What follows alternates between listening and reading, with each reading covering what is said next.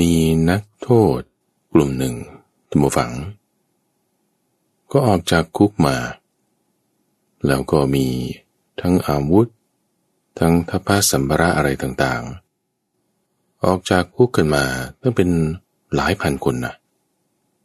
แล้วก็กำลังเดินทาง ไปยังแม่น้ำคงคาทุกคนเลย เพื่อทำภารกิจอย่างหนึ่ง ยินดีต้อนรับสู่สถานีวิทยุกระจายเสียงแห่งประเทศไทย ข้าพเจ้าพระมหาไพบูรณ์อาภีปุณโญมาพบกับท่านผู้ฟังเป็นประจำทุกวัน ในวันศุกร์นั้นเป็นช่วงของนิทานพรรณนา เป็นช่วงเวลาที่ข้าพเจ้าจะนำเรื่องราวที่อยู่ในนิทานชาดกบ้าง หรือว่านิทานธรรมบทบ้าง มาเล่าให้ท่านผู้ฟังได้ฟัง โดยในเรื่องราวที่ท่านยกเป็นชาดก หรือบทแห่งธรรมะอันใดหนึ่งขึ้นมา ก็จะต้องประกอบ หัวข้อ ประเด็น แม่บท ธรรมะเรื่องราวอย่างใดอย่างหนึ่ง ที่ท่านมีการแยกแยะส่วนของข้อมูลต่างๆ ให้เห็นได้ชัดเจนนั้น ก็เพื่อที่จะให้เกิดความเข้าใจ ทั้งในทางลึกและในทางกว้าง การที่เราแยกแยะส่วนที่เป็นคำอธิบายด้วย ส่วนที่เป็นแม่บทด้วย เพื่อที่ให้เราไม่ลืมรากคุณผู้ฟัง ไม่ลืมพื้นฐาน แต่ให้มีหลักการมีแนวทางที่ถูกต้อง ในการศึกษา ในการทำความเข้าใจ แล้วนำมาให้เกิดการปฏิบัติทำได้จริง ซึ่งจะมีผลใหญ่มีอนนิสงส์ใหญ่ แลในช่วงของนิทานพรรณนานี้ เรายังอยู่ในซีรีส์ของโมโหสด ซึ่งในซีรีส์นี้ก็เป็นซีซั่นที่สองแล้ว ในซีซั่นที่สองที่เป็นการรบทำสงครามกัน ระหว่างพระเจ้าวิเทหราช ฝ่ายกรุงมิถิลา กับพระเจ้าจุลนี ฝ่ายนครปัญจาละโดยในการรบที่พระเจ้าจุลนี พร้อมด้วยกองทัพอีกทั้งหมด 18 กองทัพ ของเหล่าพระราชาทั่วชมพูทวีป นับรวมได้หนึ่งร้อยหนึ่งองค์ ต่างมาบุกที่กรุงมิถิลา โดยมีพราหมณ์เกวัฏฏะ เป็นคนวางแผนให้เนี่ย ได้พ่ายแพ้กลับไปไม่เป็นท่าเลย หมดรูปจนกระทั่งเวลาผ่านไปหนึ่งปี ตอนนี้เราทบทวนเรื่องราว ใน episode ก่อนๆสักนิดหนึ่งนะท่านผู้ฟัง นี่ก็จะเป็น episode ที่ 4 ใน season ที่ 2 หลังจากพ่ายแพ้หมดรูป เวลาผ่านไปปีหนึ่ง ความแค้นมันยังอยู่ ในจิตใจของอาจารย์เกวัตตะ ก็จึงได้วางแผนนารีพิฆาตเอาไว้ โดยให้พระเจ้าจุลนีทำทีจะยก ลูกสาว คือพระนางจันที ให้พระเจ้าวิเทหราชได้แต่งงานด้วย การวางแผนของอาจารย์เกวัตตะในครั้งนี้ก็รัดกุมมากยิ่งขึ้น โดยคราวที่แล้วนี่ไปพูดความลับกันในป่า ก็ถูกนกแก้วของโมโหสดขี่ใส่ปากให้ คราวนี้จึงมาพูดกันในห้องบรรทม มีแค่นกสาลิกาของพระเจ้าจุลนีเท่านั้นที่รู้พอวางแผนกันเรียบร้อย ให้นักประพันธ์ดำเนินการตามที่ตกลงกันเอาไว้ รู้ความที่พระเจ้าวิเทหราชกินเหยื่อเบ็ดแล้ว ก็ทรงเกวตะไปเป็นเหมือนสายที่จะดึงมา โดยให้ไปกำหนดเลิกแต่งงานต่างๆ แล้วก็จะชวนโมโหสดมาให้ด้วย แต่โมโหสดนี่รู้ทัน ไม่ให้เห็นแม้บ้านเมือง ว่าบ้านเมืองมีการวางยุทธศาสตร์อย่างไร แม้อาจารย์เกวตะมาเจอโมโหสด จะชวนกลับไปเตรียมการที่เมืองปัญจาละด้วยกัน ไม่ได้แม้แต่สนทนา กลับถูกลูกน้อง คนรับใช้ของโมโหสดนี่แกล้งด้วยซ้ำแกล้งผักให้เอาไม้ตีบ้างทำท่าทางเลิกลักใส่บ้าง อาจารย์เกียวตานี่อยู่ไม่ได้เลย เอาแผนที่ว่าจะชวนกลับมาไม่สำเร็จก็ไม่เป็นไรอย่างน้อยพระเจ้าวิเทหานีติดกลับแล้ว ชักชวนให้เดินทางมาแล้วโมโหสดนี่พยายามจะบอกพระเจ้าวิเทหราชอย่างไรก็ตามในท่านก็ไม่เชื่อ ไม่ยอมฟัง หวังจะได้สาวงามอย่างเดียวเท่านั้นเราก็จึงต้องหาข่าว โดยการส่งนกแก้วไปว่าเเรื่องราวนี้จริงเป็นยังไง ได้ความจริงจากนกสาลิกา โดยการส่งนกแก้วนั้นไปล่อลวงหลอกถามมา พยายามจะเปรียบเทียบบอกยังไงให้พระเจ้าวิเทหราช รู้ถึงความนิ่มเป็นกับดักเนี่ยจะเหมือนกันกับปลาถูกเหยื่อเบ็ด คือเห็นเหยื่อแล้วคิดว่าเป็นอาหาร แต่จริงๆมันเป็นเหยื่อ ที่ข้างในมันเป็นเบ็ด หรือว่าเป็นเหมือนกวางที่จะไปติดกับดักของนายพราน โดยการเอากวางตัวเมียมาล่อกวางตัวผู้โอ้ยอธิบายกันยังไงก็ไม่เข้าใจ ก็จึงจำเป็นที่ว่างั้นต้องล่วงหน้าไปก่อน ไปทำการสร้างอุโมงค์ในวันนี้เป็นเรื่องของการสร้างอุโมงค์ทุกฝัง โดยการเตรียมการของโมโหสถ ก็เอาทั้งคนเอาทั้งของไปมากมายเลยทุกฝัง โดยเริ่มจากว่าให้เปิดเรือนจำโดยเอานักโทษที่ว่าใกล้จะหมดโทษแล้วเนี่ยให้เปิดออกมา แล้วก็ให้อิสระซะ โดยสั่งให้ปลดโซ่ตรวน ให้อาวุธยุโทโธปกรณ์ต่างๆ ให้เป็นทหาร ที่จะติดตามไปด้วย เพื่อที่จะทำการขุดอุโมงค์เพราะว่าการขุดนี้ต้องใช้งานหนัก ต้องใช้คนที่มีความอึดถึก จึงเอาพวกนักโทษเนี่ยมาก่อน แล้วก็ให้เตรียมช่างทั้งหมด 18 เหล่างาน มีช่างไม้ช่างเหล็กช่างหนังช่างศิลา คือช่างหิน ช่างวาดเขียนช่างอิฐต่างๆ เป็นต้น ทั้งหมด 18 สายงานไปด้วย แล้วก็ยังทั้งจอบเสียมขวาน อุปกรณ์ต่างๆ ที่จะใช้สำหรับการขุดอุโมงค์เนี่ยให้เตรียมไป ทั้งสร้างเมืองด้วยสร้างอุโมงค์ด้วย โดยทั้งคนด้วยทั้งของเป็นจำนวนมากท่านผู้ฟัง เดินทางมาถึงริมฝั่งแม่น้ำคงคาแล้วท่านผู้ฟังต้องนึกถึงสภาพบ้านเมืองในสมัยนั้นนะ คือถ้า เมืองของพระเจ้าจุลนี อยู่ทางที่ตะวันออกเฉียงเหนือ เมืองของพระเจ้าวิเทหราช โมโหสถ กรุงมิถิลาก็อยู่ทางที่ตะวันตกเฉียงใต้ แล้วก็ขั้นกันอยู่ด้วยแม่น้ำคงคาตรงกลาง ในระหว่างทางที่เดินทางไปมันก็ไกลกว่าจะถึงแม่น้ำคงคา จากแม่น้ำคงคาไปกว่าจะถึงเมืองปัญจาละก็อีกไกลเหมือนกัน เพราะฉะนั้นระหว่างทางที่ไปเนี่ยโมโหสถนี่ก็ให้เตรียมการไว้สร้างหมู่บ้านไว้ ทุกๆประมาณหนึ่งโยชน์หรือว่าจะมีระยะที่เขาจะกำหนดขึ้นสำหรับสัตว์คือม้าที่จะเดินทางได้เต็มที่ โดยในหมู่บ้านที่กำหนดระยะระยะเอาไว้นั้นก็จะมีช้างด้วยม้าด้วย เลี้ยงเอาไว้อันนี้คือวางแผนตอนหนีตอนกลับ ว่าถ้าหนีกลับเนี่ย เอาม้ามาเปลี่ยนตามหมู่บ้านเป็นผลัดเป็นผลัด แล้วก็ให้ม้าตัวนั้นพอมันเหนื่อยแล้วก็พัก พอถึงที่พักเราก็ขึ้นม้าตัวใหม่ เดินทางต่อไม่หยุดเลย เพื่อที่จะจังหวะหนี กลับถึงเมืองวิเทหราชได้โดยเร็ว ตอนขามาเนี่ยสร้างหมู่บ้านเอาไว้ สร้างหมู่บ้านเอาไว้เป็นระยะระยะ จนถึงริมฝั่งแม่น้ำคงคาพอถึงริมฝั่งแม่น้ำคงคาทุกฝั่งโมโหสด ให้ช่างไม้จำนวนสามร้อยคน เดินทางโดยเท้า ที่ฝั่งนี้ของแม่น้ำคงคา แล้วก็ขึ้นไปทางตอนเหนือของแม่น้ำคือเดินบนบกเนี่ยแหละนะทุกฟังแต่ขึ้นสวนกระแสน้ำไป ไปทำอะไร ไปหาไม้มา ไปเอาไม้มาจำนวนหนึ่ง โดยการให้ต่อเรือขึ้นสามร้อยลำที่ทางตอนเหนือนั้น แล้วก็ให้หาไม้เนื้อเบา อีกจำนวนหนึ่ง ที่ทางตอนเหนือของแม่น้ำบรรทุกใส่เรือมา ทั้งสามร้อยลำนี่แหละ แล้วก็ล่องมาเรื่อยๆล่องมาเรื่อยๆ จนถึงจุดที่จะนัดหมายกันเอาไว้ ก็คืออาจจะขึ้นไปทางตอนเหนือของแม่น้ำคงคาจากจุดที่พูดตกลงกันเอาไว้ อีกสักโยชน์หนึ่ง ได้ไม้ได้เรือแล้วเอามาแอบซ่อนไว้ณจุดที่กำหนด ส่วนไฟมโหสถกับพลพวกที่เหลือ ก็ขึ้นเรือข้ามฟากทุกฝั่งเรือข้ามฟากเนี่ยเขาก็ต้องเล่นทวนกระแสน้ำขึ้นไปสักหน่อยหนึ่งเพื่อที่จะไปถึงท่าที่จะขึ้น เรือฝั่งโน้น เพื่อที่จะไปเมืองปัญจาละ โดยระหว่างที่อยู่บนเรือทำฝั่ง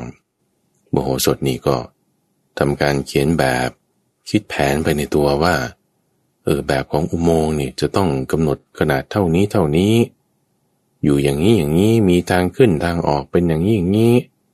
ขนาดตรงนี้ทำอย่างนี้ คิดแบบอยู่ในหัวไปด้วย เขียนแบบออกมา เพื่อที่จะอธิบายแบบเหล่านี้ ให้ทั้งคนขุด ให้ทั้งช่างไม้ ให้ทั้งช่างหิน ให้ทั้งคนวาดภาพอะไรต่างๆ ก็สามารถที่จะเข้าใจแบบงานต่างๆนี้ได้พอไปถึงฝั่งโน้นผู้ฟัง ก็คือไม่ใช่จุดเดิมตรงกันที่เห็นเป๊ะจากตรงที่ข้ามมานะ เพราะว่าเขาจะต้องเล่นทวนกระแสน้ำขึ้นไปอีกนิดหนึ่งพอขึ้นแล้ว ก็กำหนดจุดที่จะให้พวกช่างไม้มาจอดเรือเอาไม้ขึ้นกำหนดจุดเรียบร้อย มองเห็นดูที่พุ่มไม้แห่งหนึ่ง บริเวณนั้น คิดว่าจะเอาจุดนี้แหละเป็นปากทางอุโมงค์ที่ขึ้นริมฝั่งแม่น้ำคงคา ฝั่งเดียวกับเมืองปัญจละเรามาพูดถึงดีไซน์ของอุโมงค์ที่โมโหสดดีไซน์ไว้กันสักนิดหนึ่งตามฟัง เป็นอุโมงค์ที่ประกอบกับแผนการที่วางเอาไว้ถึงสามชั้น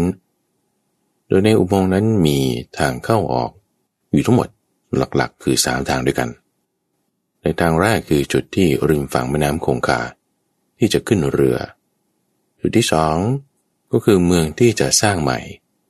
ระหว่างริมฝั่งแม่น้ำคงคา กับเมืองปัญจละ คืออยู่นอกเขตเมืองปัญจละมา แต่ยังไม่ถึงแม่น้ำคงคา จุดที่สามนั้นก็คือเข้าไปใน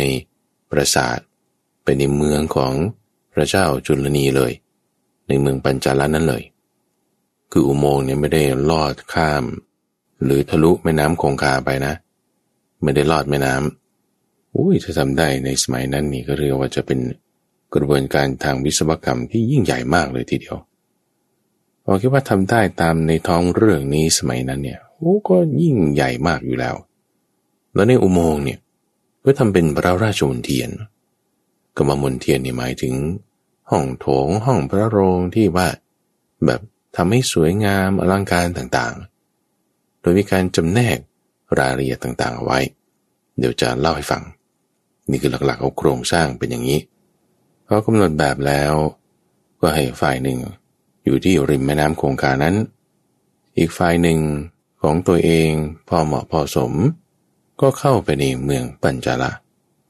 โอ้ยบูฟังเลย พอชาวนครปัญจาลานี่ ได้ยินว่า โมโหสดมานี่นะ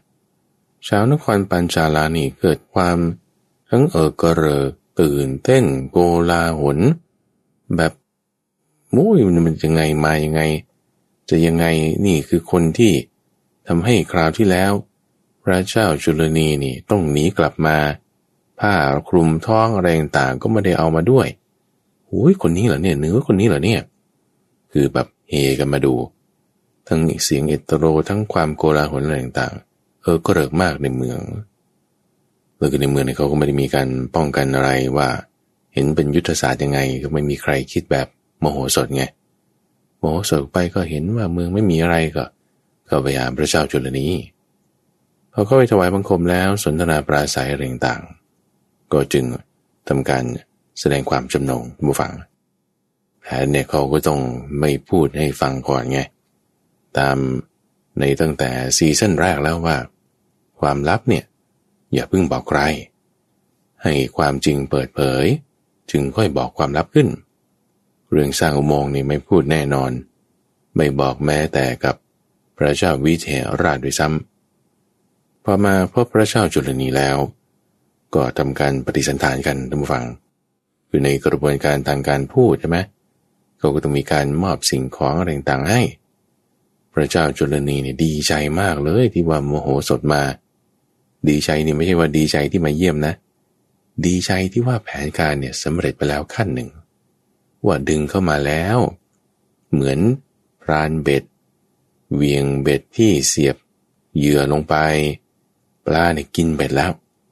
กำลังจะดึงตะขอเนี่ยเข้ามาเข้ามา เข้ามาแล้วส่วนหนึ่งนี่คือโมโหสถ อีกส่วนหนึ่งนี่คือพระเจ้าวิเทหราช มาถึงเมื่อไหร่เนี่ยโอ้โหจะจับฆ่าซะ ทั้งสองคน ตายเสร็จแน่นอน ในใจคิดอย่างนี้จึงดีใจมาก ดีใจมาก แผนการของพระเจ้าจุลนี ก็มีแค่อาจารย์เกวตากับพระเจ้าจุลนีเท่านั้นแหละที่รู้ โอ้โอ้มีนกสายกาด้วย โอ้โอ้มีนกแก้วด้วยโถแล้วก็โมโหสถก็รู้ด้วย โมโหสถมาคราวนี้ วางแผนสามชั้น ในชั้นแรกมาถึงแล้วใช่ปะทำการปฏิสันฐานแล้วมอบข้าวของอะไรต่างๆแสดงความยินดีอะ ก็มาแสดงเจตจำนงว่าต้องการจะมาเตรียมการซะก่อนจึงล่วงหน้ามา โดยการเตรียมการเนี่ยก็จะมาสร้างที่ประทับสร้างพระราชวังถวาย ก็จะเป็นญาติกันแล้วใช่ไหมล่ะ ก็ต้องมีบ้านที่ฝั่งนี้ แล้วก็ต้องมีบ้านที่ฝั่งโน้น บ้านที่ฝั่งโน้นก็มีอยู่แล้วไงเมืองวิเทหราช ส่วนบ้านที่ฝั่งนี้ยังไม่มี เอ๊จะสร้างปราสาทราชวังเนี่ยเอาตรงไหนดี นี่มาปรึกษา กิจการงานในเรื่องนี้ โดยพระเจ้าจุลนีก็บอกอย่าเอาตรงไหนเข้าได้เลยโอ้ดีใจมากเลยเนี่ยเจ้ามา ต่างๆ นานาแสดงความดีใจ เอาตรงไหนก็ได้ยกเว้นไว้ที่วังที่เราอยู่จุดเดียวเท่านั้นแหละ เอาตรงไหนก็ได้มโหสถก่อนที่จะไปดูที่สำหรับที่จะสร้างพระราชวังให้พระเจ้าวิเทหราช ในกรุงปัญจาลาเนี่ยก็เรื่องกับพระเจ้าจุลนีก่อนว่า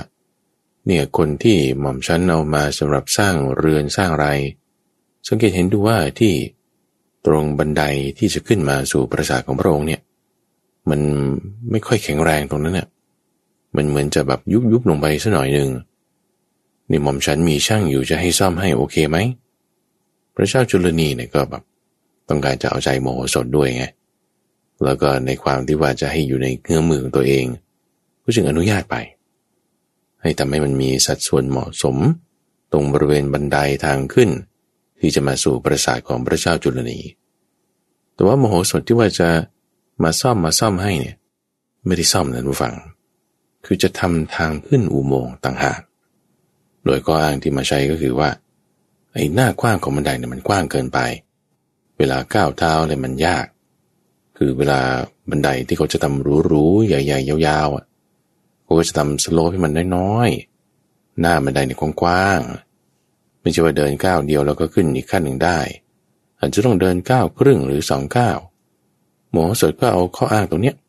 มาขออนุญาตทำใหม่โดยการทำทางขึ้นของหมอสดเนี่ยก็ลื้อบันไดเดิมออกใช่ปะกันแผงกันอะไรขึ้นเสร็จแล้ว ขุดลงไปตรงนั้นเนี่ยแล้วก็ทำเป็นช่องเอาไว้ เอาไม้กระดานปูเอาไว้ แบ่งเป็นสัดส่วน ที่ว่าถ้าพอขุดอุโมงค์มาถึงจุดนี้ บันไดเนี่ยมันจะไม่ถล่มลงมา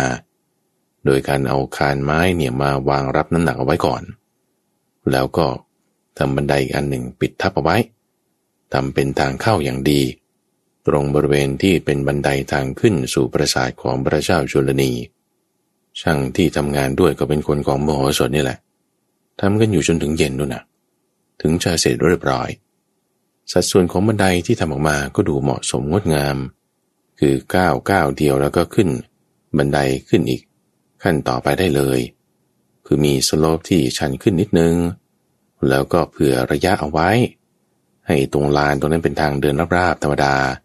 ส่วนข้างใต้เนี่ยเป็นทางเข้าออกอุโมงค์เตรียมเอาไว้แล้ว พระเจ้าจุลนีไม่เห็นแล้วเออก็เข้าท่าดีนะ ดีไซน์แบบนี้งดงามดี แต่หารู้ไหมว่าข้างใต้เนี่ยเป็นทางออกเพื่อที่จะไปสู่อุโมงค์ของตน นี่เป็นทางเข้าทางออกทางที่หนึ่งทุกฝัง อยู่ที่บันไดประสาททางขึ้นของพระเจ้าจุลนีเลยพอเตรียมทางเข้าออกอุโมงค์เสร็จแล้ว ต่อไปก็มาคุยถึงพื้นที่ที่จะทำการสร้างปราสาทของพระเจ้าวิเทหราช คือจะต้องสร้างบ้านหลังใหม่ให้พระราชา ที่จะมาแต่งงานกันกับลูกสาวของพระเจ้าจุลนีเนี่ยจะให้อยู่ตรงไหนถึงจะเหมาะ เพราะว่าข้าราชบริพารอะไรต่างๆมันก็มาก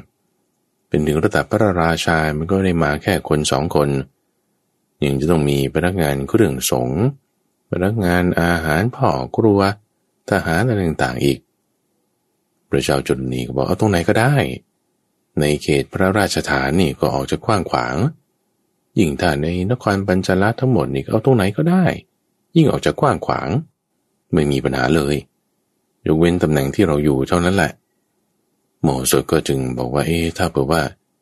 จะเอาจุดที่มีพวกพระบรมสารุวงศ์อยู่เนี่ย เขาก็จะมีปัญหานะ จะได้หรอจริงหรอ พระเจ้าจุลนีก็อนุญาต ไม่มีปัญหา ให้เขาเอาได้เลย คือเพราะว่าตัวเองเนี่ยคิดอยู่ในใจอยู่แล้วไงว่า เฮ้ยทำทำไปเถอะเดี๋ยวมันก็จะตายอยู่แล้วไง ตายเสร็จแล้วก็ค่อยเอาเรือนที่มันทำนั่นแหละ มาให้พระบรมวงศานุวงศ์องค์นั้นๆหมอสดก็จึงทูลพระเจ้าจุลนีว่าโอ้ยถ้าบอกว่าข้าพระองค์จะเอาเรือนของเขา แล้วอาจจะเกิดเรื่องราวทะเลาะกันกับพวก คนนับใช้บ้างคนนั้นคนนี้บ้าง ถ้าเขาว่าเข้าให้หรือทำอะไรยังไงจะให้ข้าพระองค์ทำยังไง พระราชาบอกว่าเฮ้ยอย่าไปใส่ใจคนพวกนั้น ให้เอาได้เลย ถือว่าเราอนุญาตแล้ว ให้อ้างชื่อเราได้เลยโมโสก็จึงทูลว่า ถ้าพวกนั้นเนี่ยเขามากราบทูลพระองค์อยู่เรื่อยๆ มาเซาซีคอยรบเร้าเนี่ยมันจะเป็นการรบกวนเบื้องพระยุคลบาทถ้างั้นเนี่ยข้าพระองค์เนี่ยจะเอาคนของข้าพระองค์เนี่ยมารักษาประตูประสาททางขึ้นนี้เอาไว้ โอเคไหม ระราชาก็อนุญาตเลย โดยที่ไม่ได้เฉลียวใจละว่า การที่จะมาให้ดูแลทางขึ้นเนี่ยก็คือ ดูแลตรงทางเข้าออกอุโมงค์โดยกส่วนหนึ่ง แล้วก็เพื่อที่จะไม่ให้คนอื่นๆ มาทูลข้อมูลอะไรต่างๆ กับพระเจ้าจุลนี ให้ทหารคนตัวเองนี้เนี่ยมาป้องกันเอาไว้ ตรงทางเข้าออกประสาทของพระเจ้าจุลนีนั้น มโหสถก็เอาข้ออ้างในความที่ว่าต้องการให้พระราชานั้น เกิดความพอใจสำราญพระราชาฤทัยก็จึงให้คนเฝ้าไว้ให้ในวันนั้นก็จึงเตรียมการละเรือนหลังแรกที่จะไปเอา ก็เอาเรือนของพระราชมารดาของพระเจ้าจุลนีนันละก่อนนั่นคือพระนางสลักเทวี โดยพอไปถึงเรือนของพระนางสลักเทวีตรงฝั่ง ไม่ได้ต้องทำอะไรมาก ไปถึงหน้าเรือนแล้วโมโหสดนี่ก็ ยืนทำท่าทำทางออกแบบนั่นนี่ใช่ไหมชายคนหนึ่งนี่ก็สั่งการเลยเอาลื้อตรงประตูนี่ออก ถอนต้นไม้นี่ออก แล้วก็เอาอิฐพวกนี้ทุบเลย เอา้าพระนางสลากเทวีนี่ก็งงเลย เอา้า ใครนี่มาพุบบ้านฉันจะมารื้อเรือนอะไรได้ไง โมโหสดนี่ก็ดูแบบดูอะไรอยู่ บอกว่า เนี่ยจะเอาตรงนี้ทำเป็นเรือน ของพระเจ้าวิเทหราช เรือเป็นเรือนหอหลังใหม่พระนางสลักทีวีก็ว่า เอาก็เอาเรือนนี้ก็ได้ไม่ต้องสร้างใหม่เอาเรือนนี้เลย อยู่ด้วยกันนั่นแหละ ไม่ได้เพราะว่าคนเนี่ยมีมากแล้วพ่อครัวล่ะ แล้วคนเฝ้าล่ะ แล้วพนักงานเครื่องสงล่ะ แล้วพวกที่เตรียมเสื้อผ้าล่ะจะอยู่ยังไงหรือนี้มันเล็กเกินไป เดี๋ยวจะสร้างใหม่ให้ นางสลากทีวีไม่ได้ก็นี่มันเรือนฉันจะมาทุบอะไร ก็ไปเอาที่อื่นสิโอ้ตรงนี้นี่มันตำแหน่งห่วงจุ้ยมันดีเนะมีพระอาทิตย์ขึ้นตรงนี้ มีพระอาทิตย์ตกตรงนี้ พระอาทิตย์ขึ้นมันก็ขึ้นทางทิศตะวันออกบาทวัง มันก็ตกทางทิศตะวันตกนั่นแหละ แต่ก็ข้ออ้างทั้งนั้น โอ้ทิศทางลมเป็นอย่างนี้มาดี นี่แหละเดินตรงนี้แหละมันเหมาะสมที่สุดแล้ว ไม่ได้จะมาเรือนฉันได้ไง เดี๋ยวฉันจะไปฟ้อง ระเจ้าจุลนีพอเดินทางไปโมโหสก็ไม่แคร์ทุกฝั่งไปก็ไป ได้รับอนุญาตมาแล้วใช่ไหมละ่ะก่อนลื้ออิดออก เอารั้วออก เอาถอนหญ้าออกพระนางสลากเทวีนี่ก็เดินทางไปหาพระเจ้าจุลนีเลย พอไปถึงปุ๊บทหารที่โมโหสดวางไว้ทุกฝั่งไม่ให้ขึ้น เอาหอกมากั้นเอาไว้เลย เออเอะไม่ได้ห้ามเข้า นี่ฉันเป็นพระนางสลากเทวีเป็นพระราชมารดาเป็นพระราชชนนีนะทำไมจะเข้าไม่ได้ เข้าไม่ได้ แล้วนี่พวกเจ้าเป็นใคร เป็นทหารของโมโหสด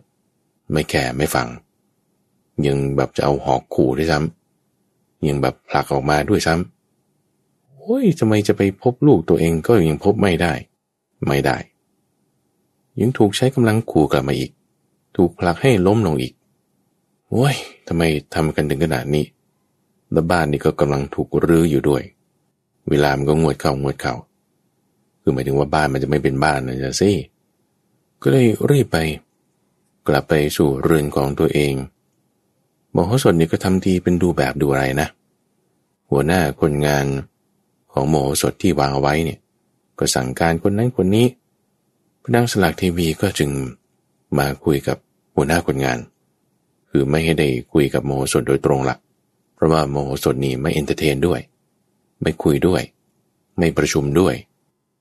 ดูแลแบบอะไรต่างๆอย่างเดียว ส่วนคนงานนี่ให้ไปคุยกับ หัวหน้าคนงานคนนั้นก็แล้วกัน แต่หัวหน้าคนงานของมโหสถเนี่ยวางแผนเอาไว้แล้วไงท่านผู้ฟัง โดยถ้าเขามาคุยนะ ก็บ่ายเบี่ยงนั่นนี่ก่อนสักสองสามครั้ง จนสุดท้ายนี่พระนางสลากเทวีเนี่ยบอกว่า เอางั้นเดี๋ยวฉันจะเอา เบี้ยให้สินบนให้สักหนึ่งแสนกาปณะแล้วไปเอาที่อื่นทำเป็นบ้านเป็นเรือนซะ หัวหน้าคนงานบอกว่าไม่ได้พระนาง นี่โมโหสนนี่ก็ดูแบบอยู่ นะเจ้าก็พูดเรื่องนั้นเรื่องนี้ไปเอาเงินไปแสนหนึ่งจากการเรียบร้อย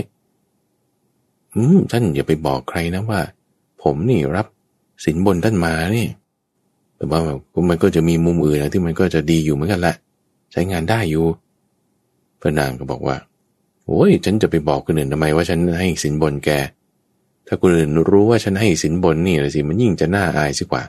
ไปไปไอหัวหน้าช่างนี่ก็ รับเงินมาแล้วใส่กระเป๋าใช่ปะทำทีไปคุยกับโมโหสด เออไปยักหน้ากันเรียบร้อยแล้วก็อะเก็บของเก็บของ ออกจากที่นี่แต่ต้นไม้ที่ถอนไว้ก็เอากลับไปที่เดิมอิฐอันไหนที่เลือกมาแล้วก็โปะกลับเข้าเหมือนเดิมพระนางสลากเทวีนี่ก็โล่งเลย โอ้ยบ้านฉันไม่ถูกรื้อแล้ว กระเป๋านี่ก็โล่งลงไปด้วยนะโล่งลงไปแสนหนึ่งฝ่ายโมโหสดได้เงินมาแสนหนึ่งแล้ว ต่อไปไปไหน ก็ไปบ้านของอาจารย์เกวตานั่นแหละทำเหมือนกันเลยเป๊ะเลยทำทีเป็นจะรื้อบ้านเขาตั้งแต่บันไดขึ้นไปก่อน เอาบันไดนี่แหละก่อน ตรงไหนเป็นไม้ ถอดตะปู ตรงไหนเป็นอิฐหรืออิฐสกัดออก ตรงไหนเป็นต้นไม้ ถอนออก อาจารย์เกว่าต่ว่านี่จะมาทำอะไรเนี่ยเอานี่จะทำเป็นเรือนหอของพระเจ้าวิเทหราชกับนางจันทีโอ้ยก็ที่ทางมีเยอะแยะทำไมไม่ไปเอา ตรงนี้แหละมันเหมาะสมที่สุดแล้ว ดูตามแบบโอ้โหส่วนนี้ก็ยืนแอคท่าอยู่จุดหนึ่งนะ ฝ่ายหัวหน้าคนงานนี่ก็ ลุยทำตามขั้นตอน อาจารย์เกวตาไปหาพระเจ้าจุลนีเพื่อที่จะคอมเพลนเรื่องนี้ ไม่ได้ข่าวอะ พระบาทหารที่โมสดวางเอาไว้ ถูกผลักไสดันกลับมาด้วยซ้ำสุดท้ายทำไง คนงานก็กำลังรื้อบ้านตัวเองแล้วนะก็ต้องยัดเงินให้เขาติดสินบน ได้เงินมาอีกแสนหนึ่งจากอาจารย์เกวตาทำทีเป็นคุยนิดหน่อยกับโมสด แล้วก็ไปต่ออีก ไปในเรือนของพระบรมวงศานุวงศ์องค์นั้น ไปเรือนของอมาตคนนี้ ไปทำที่อย่างเงี้ยทุกฝัง จนได้สินบนมาคนละแสนละแสนละแสน จนได้เงินเนี่ยก้าโกดด้วยนะทุกฝังในเรื่องก็ว่าไว้หนึ่งโกดนี่มันก็สิบล้านใช่ปะเก้าโกดนี่คือเก้าสิบล้านหมายความว่าต้องไปทำแบบเนี้ยตั้งเก้าร้อยคนทุกหนอ ถึงจะได้เงินเก้าโกดข้าพเจ้าคิดว่าอาจจะเป็นลักษณะว่า บางคนก็อาจจะได้มากบางคนก็อาจจะได้น้อยอย่างเงี้ยนะอาจจะไม่ถึงเก้าร้อยคน แต่อาจจะเป็นหลายร้อยคนเพราะว่าพระบรมวงศานุวงศ์ในที่นั้นก็จะมากอยู่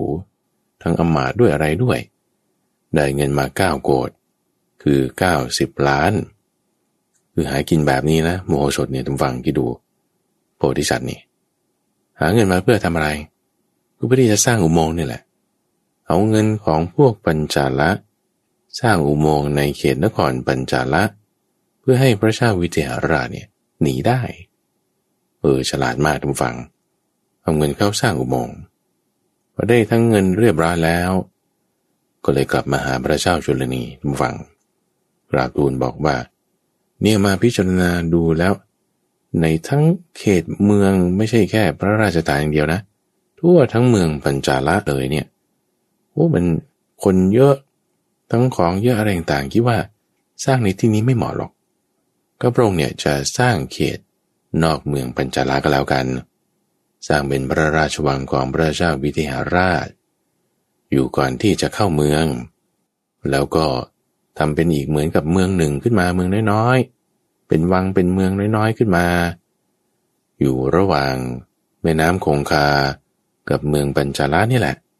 แต่จะให้ค่อนมาทางเมืองปัญจาลาสัหน่อยนึง กราบทูลอย่างนี้ โอ้พระเจ้าจุลนีนี่ก็ ดีใจมากท่านผู้ฟัง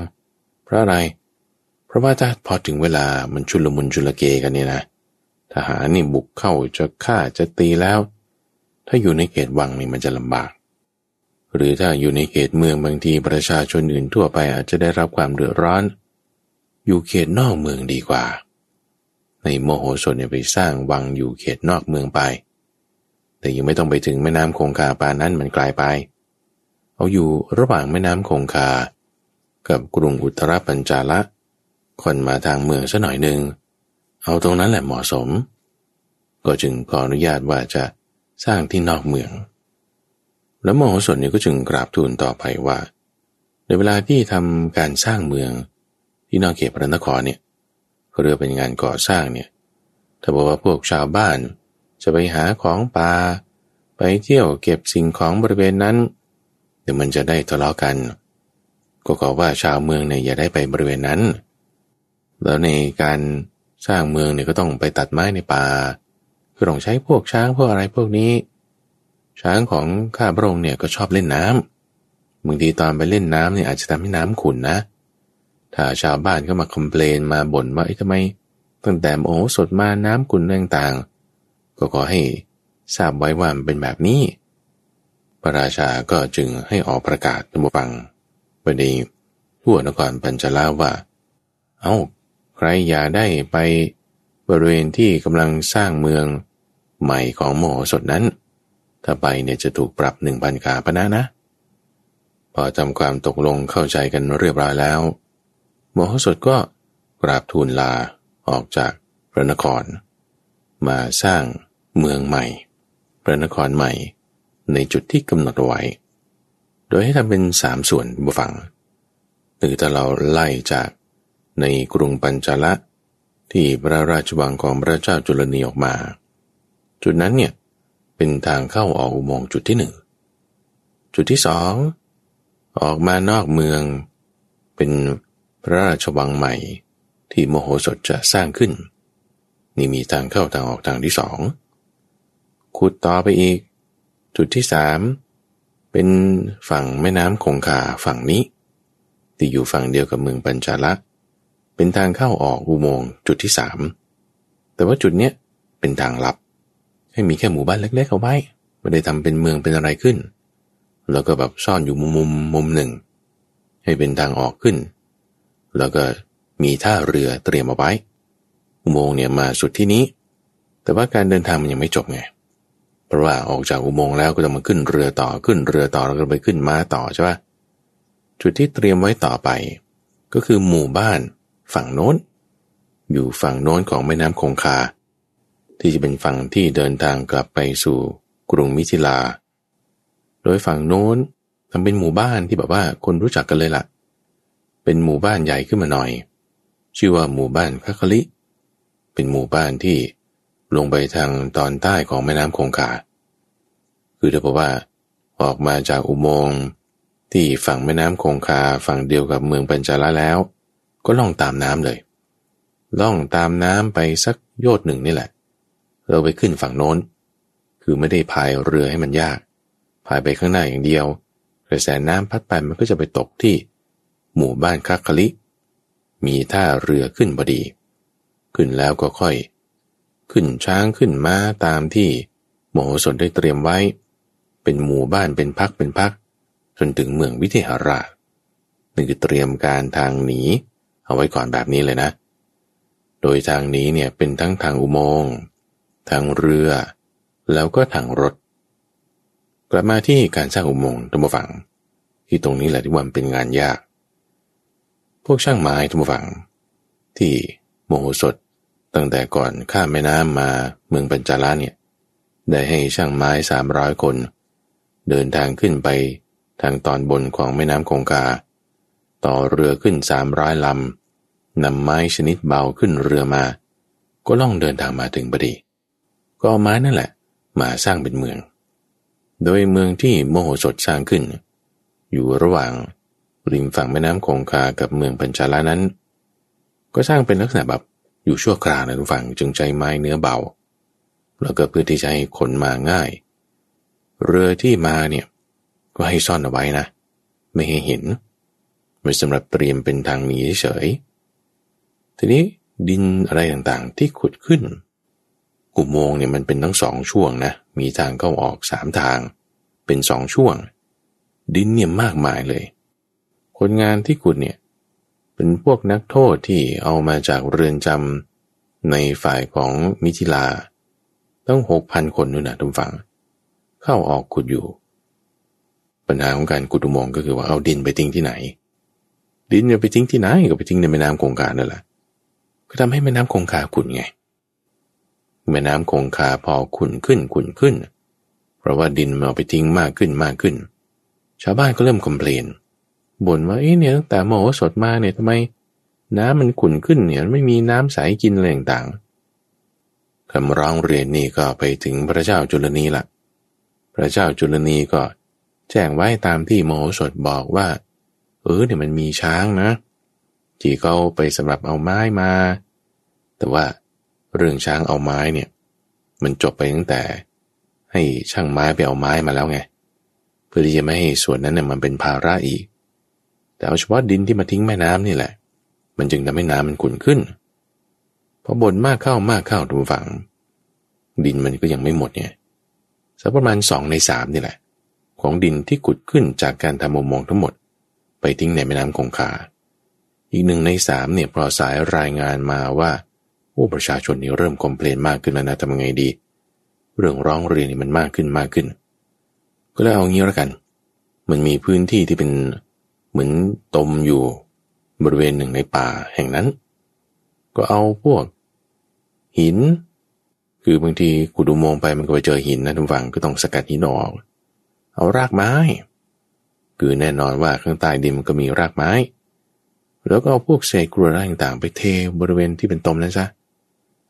มันก็จมลงไป คือไม่ได้เป็นกองดินพเดิน ให้คนอื่นเขาสังเกตดูว่าเอ๊ะทำไม มีพื้นที่อะไรแบบนี้ แต่ว่าพวกดินพวกหินรากไม้ต่างๆ ก็จมลงจมลงไปในบริเวณขี้ตมนั้น ไม่ได้เอาไปทิ้งแม่น้ำคงคาเหมือนเก่า เพื่อที่จะไม่ให้เป็นพิรุษไม่ให้ชาวบ้านในคอมเพลนมากขึ้น แล้วเวลาที่ เอาหินเอาดินอะไรต่างๆ ไปทิ้งเนี่ยนะทุกฝัง ไม่ได้เอาแบบว่า ใส่รถสิบล้อหรือว่าเกวียนไปทิ้งให้คนอื่นเห็นนะ คือเอาหนังมาทำเป็นถุง ใส่ดินเอาไว้ แบกขึ้นเกวียน แอบแอบไม่ให้คนรู้ว่าในเกวียนนั้นมีอะไร เอาไปทิ้งในแม่น้ำคงคา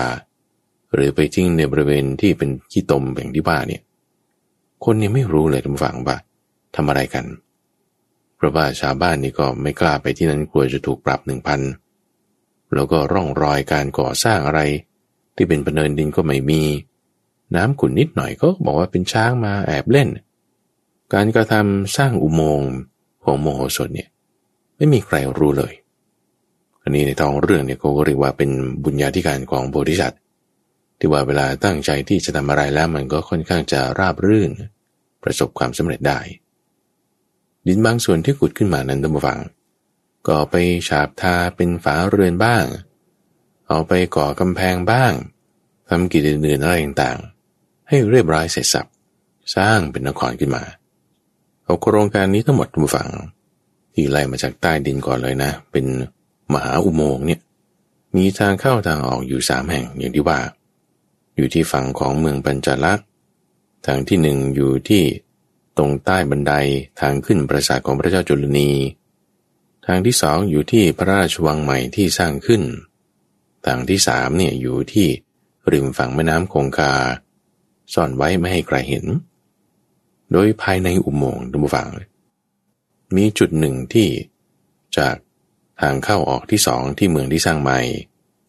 ใต้นั้นเนี่ยทำเป็นพระราชมณฑียน คือทำเป็นเหมือนท้องพระโรงขึ้น สูง 18 ศอก ไม่ใช่แค่สูงยังกว้างด้วย ภายในท้องพระโรงพระราชมณฑียนนี้ก็ยังมีอุโมงค์คือถ้ำเข้าไปเล็กๆ อีกทั้งหมดกว่าร้อยอุโมงค์ร้อยห้อง โดยเป็นห้องใหญ่ก็มี 80 ห้อง ห้องเล็กก็มีอีก 64 ห้อง โดยแต่ละห้องละห้อง มีประตูที่ทำเป็นนกลไกเอาไว้ด้วย ว่ากดปุ่มตรงนี้ สับกลไกนี้ ประตูทั้งหมดนี้ก็จะเปิดออก กดปุ่มตรงนี้สับกลไกนี้ประตูทั้งหมดก็จะปิดเข้า แล้วประตูใหญ่เลยที่เข้าสู่พระราชมณฑีเนี่ยโอ้สูงใหญ่สูง 18 ศอก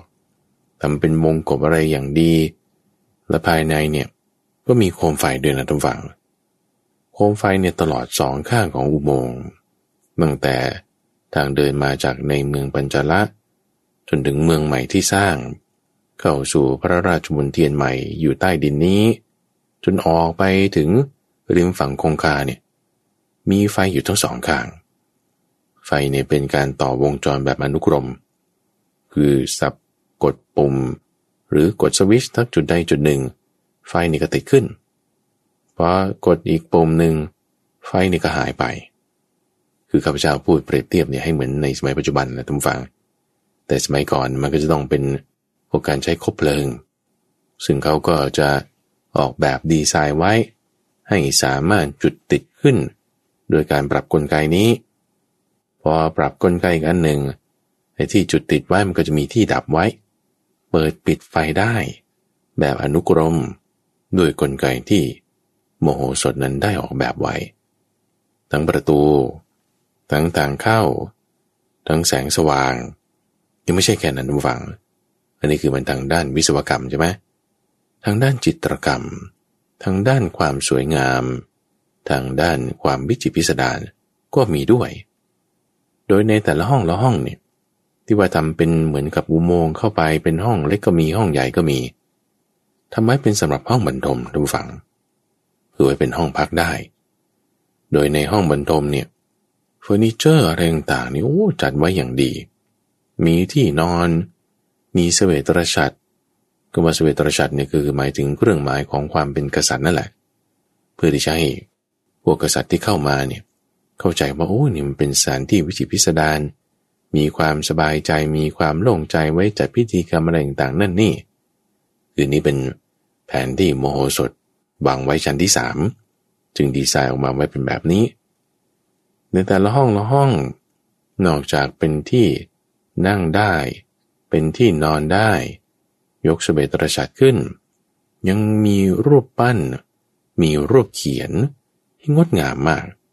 เขียนไว้เป็นรูปสตรีถ้าบอกว่าดูแสงสลัวสลัวเนี่ย คิดว่าหญิงงามจริง ๆอะจนต้องเข้าไปจับดูโอ้นี่มันรูปปั้นนะเนี่ยเพราะว่าแสงมันไม่ได้สว่างไงทุกฝังแล้วก็ช่างเขียนนักเขียนนักปั้นเนี่ยโอ้เขาเก่งมาก งานจิตรกรรมนี้ ไม่ใช่แค่ว่าในห้องพัก ทั้ง 80 ห้องใหญ่ 64 ห้องน้อย แม้แต่ในท้องพระโรงที่เป็นพระราชมณฑีนตลอดจนถึงทางเดินทั้งหมดเลยนะทุกฝัง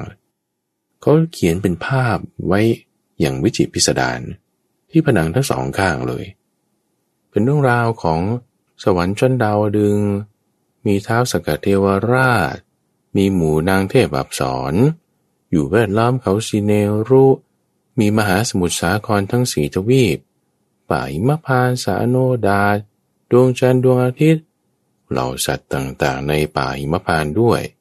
เทวดาชั้นจาตุมหาราชิกาอีก เพดานนี่ก็ยังประดับไว้ทำเป็นเหมือนกับเอาปูนมาปั้นเป็นช่อเป็นช่อ เป็นลายดอกเป็นลายพวงมาลัยหรือท้องพระโรงเนี่ยมันก็ต้องสวยงามเป็นพิเศษใช่ไหมส่วนตามทางเดินเนี่ยมีลวดลายเป็น บางทีก็เล่าเรื่องในเมืองวิเทหะบ้าง รูปตลาดจุดนั้น รูปคนค้าขาย เป็นเรื่องเล่าอะไรต่างๆ อยู่เป็นจิตรกรรมฝาผนังตามบริเวณทางเดิน พื้นอย่างอีกบัวฝังพื้นเนี่ยก็เอาทรายที่มาจากแม่น้ำคงคาเป็นทรายสีเงินเนี่ยนะ มาเทลาดเอาไว้ทั้งหมดเลย เพื่อให้มันเดินแล้วก็นุ่มเท้า ไม่มีเสียงดัง แล้วยังเป็นการเพิ่มแสงสว่าง แล้วก็มีความสวยงามด้วยตีงานเฟสแรกในการทำอุโมงค์แล้วก็พระราชมณฑียนงานเฟสที่สองคืองานบนดินทำเป็นเมืองตะบฝัง ที่ว่าบนเมืองนั้นน่ะก็มีทั้งกำแพงเมือง หูน้ำหูแห้งกำแพงก็สูง มีซุ้มประตู มีสาโบกรณี มีโรงช้าง โรงม้า เฟสสองนี่คือข้างบนเนี่ยก็เป็นพวกช่างไม้ที่เอาเรือต่อมาลองมาตามแม่น้ำคงคามาถึงก็สร้างงานเฟสสองข้างบนดิน งานทั้งใต้ดิน ขุดอุโมงค์งานทั้งบนดินสร้างเมือง ทั้งหมดเนี่ยทำฝังทำอยู่สี่เดือนด้วยกัน ทบทวนอีกนิดหนึ่งนะท่านฟัง คือแผนการทั้งหมดที่ว่าทำอยู่สี่เดือนเนี่ย มันประกอบด้วย อุโมงค์ที่เป็นทางเข้าออกสามทาง เวลาทางหนี มาถึงริมฝั่งแม่น้ำคงคาฝั่งนี้แล้ว ก็ต่อด้วยเรือ ไปขึ้นฝั่งแม่น้ำคงคาฝั่งโน้น แล้วก็ต่อด้วยรถ ม้าหมดแรงเมื่อไร มีหมู่บ้านรองรับเปลี่ยนม้าใหม่ ขึ้นไปขึ้นไปจนถึงเมืองวิเทหาได้ นี่คือแผนการที่โมโหสดเตรียมไว้ โดยมีการกุดุมงไว้รองรับ อสี่เดือนสร้างเสร็จเรียบร้อยทุกฝัง ก็ถึงเวลาทูลเชิญพระเจ้าวิเทหราชเนี่ยมาได้แล้ว ทรงสารไปเลยโมสดทูลเชิญพระเจ้าวิเทหราชว่าพระนครเนี่ยสร้างเสร็จแล้ว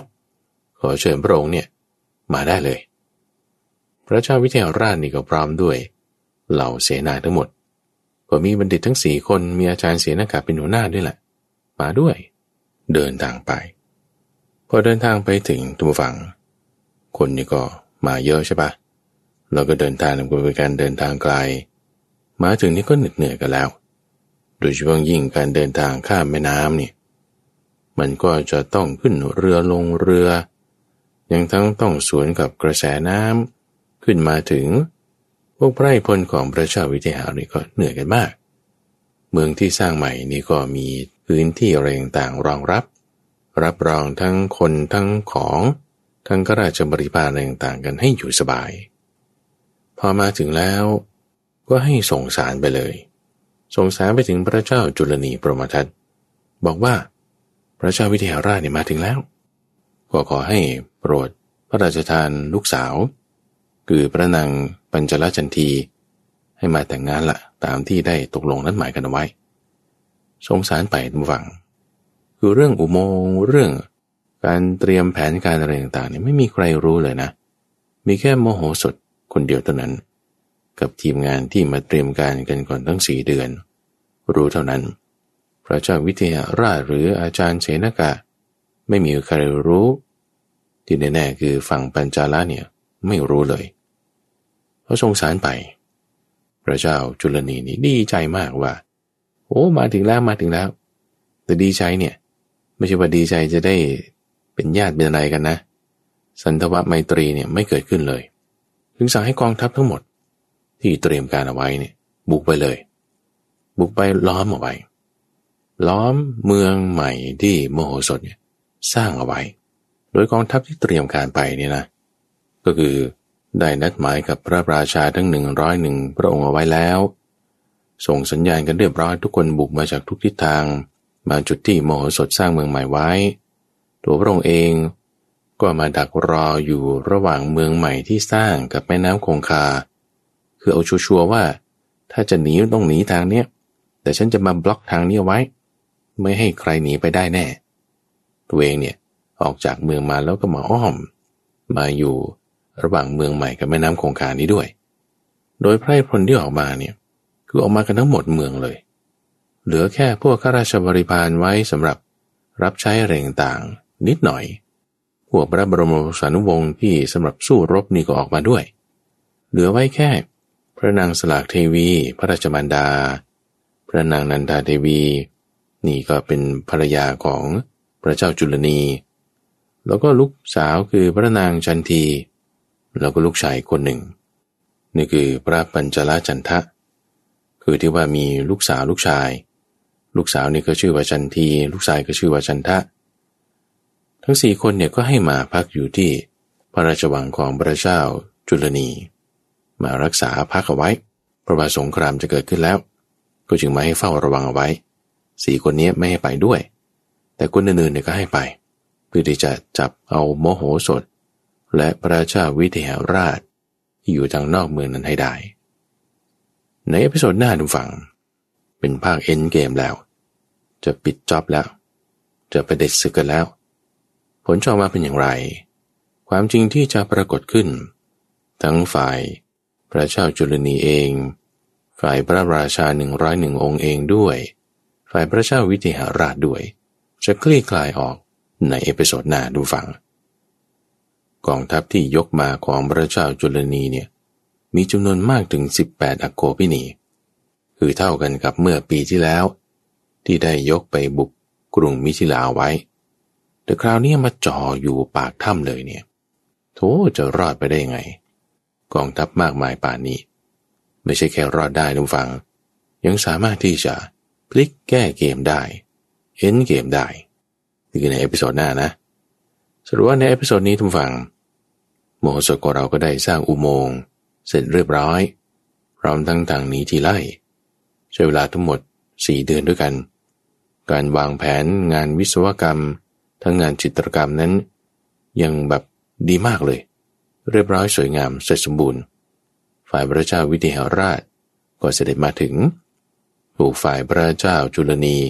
ล้อมมาไว้อีกเหมือนเดิม เรื่องราวที่ได้เรียนรู้ใน episode นี้ก็คือว่า คนที่เป็นบัณฑิตเนี่ยทุกฝัง จะต้องเตรียมการเอาไว้เสมอ มีการเตรียมการไว้ล่วงหน้า ในการเตรียมการนี้ ต้องมีความรอบคอบมีความรัดกุม มีความไม่หละหลวมเนี่ยเป็นวิสัยของโพธิสัตว์ ที่สะสมบารมีไว้สำหรับเป็นพระพุทธเจ้า จึงทำให้เวลาที่พระพุทธเจ้าแสดงธรรมเนี่ยมีความรัดกุมรอบคอบไม่ละหลวม โดยบารมีแบบนี้แหละที่สั่งสมมาไว้ ในแต่ละขั้นตอนแต่ละขั้นตอนเนี่ยต้องแบบคิดรอบคอบ รู้ในรายละเอียด เตรียมการเอาไว้ ดูอย่างตอนที่จะเอาเศษดินมาทิ้งแม่น้ำคงคาเนี่ยก็รู้แล้วว่าน้ำมันจะขุ่นประชาชนนี่ก็จะต้องมาบ่นแน่นอน ก็สร้างข้ออ้างไว้ก่อนว่าช้างต้องมาอาบน้ำหรือพอมันขุนมากขุนมาก ก็ต้องมีทางออกทางอื่น ก็ไปหาที่ทิ้งดินอื่นๆ ที่มันจะแก้ปัญหาได้ ต้องรู้จักพลิกแปลงแก้ไขสถานการณ์อยู่ตลอดเวลา นี่เป็นเรื่องราวที่เราเรียนรู้ได้ แล้วก็การวางแผนไว้เป็นขั้นเป็นตอน คือไม่ใช่ว่า พอเรารู้ความจริงกับเปิดเผยความจริงแฉกันออกมา นั่นคือไม่ฉลาดจริง แต่คนฉลาดจริงตรงฝั่งเขาวางแผนซ้อนแผน เอาประโยชน์เกิดจากตรงนั้น ไม่ใช่แค่ประโยชน์ฝ่ายเดียว แต่เป็นประโยชน์ทั้งของฝ่ายตัวเองด้วย ไม่มุ่งทำร้ายคนอื่นด้วย เป็นประโยชน์ทั้งสองฝ่ายด้วย นี่สำคัญตรงนี้ ในช่วงก่อนนิทานบรรณานั้นก็จะมาพบกับธรรมฟังเป็นประจำ ในทุกวันศุกร์ตั้งแต่เวลาตีห้ถึงหกโมงเช้าทั้งสถานีวิทยุกระจายเสียงแห่งประเทศไทยท่านผู้ฟังสามารถที่จะติดตามรับฟังได้ ในระบบพอดแคสต์หรือว่าที่เว็บไซต์ d o n h a i s o k fm ข้าพเจ้าพระมหาไพบูรณ์อาภีปุณโญ เป็นผู้ดำเนินรายการ แล้วพบกันใหม่ในวันพรุ่งนี้ เจริญปอน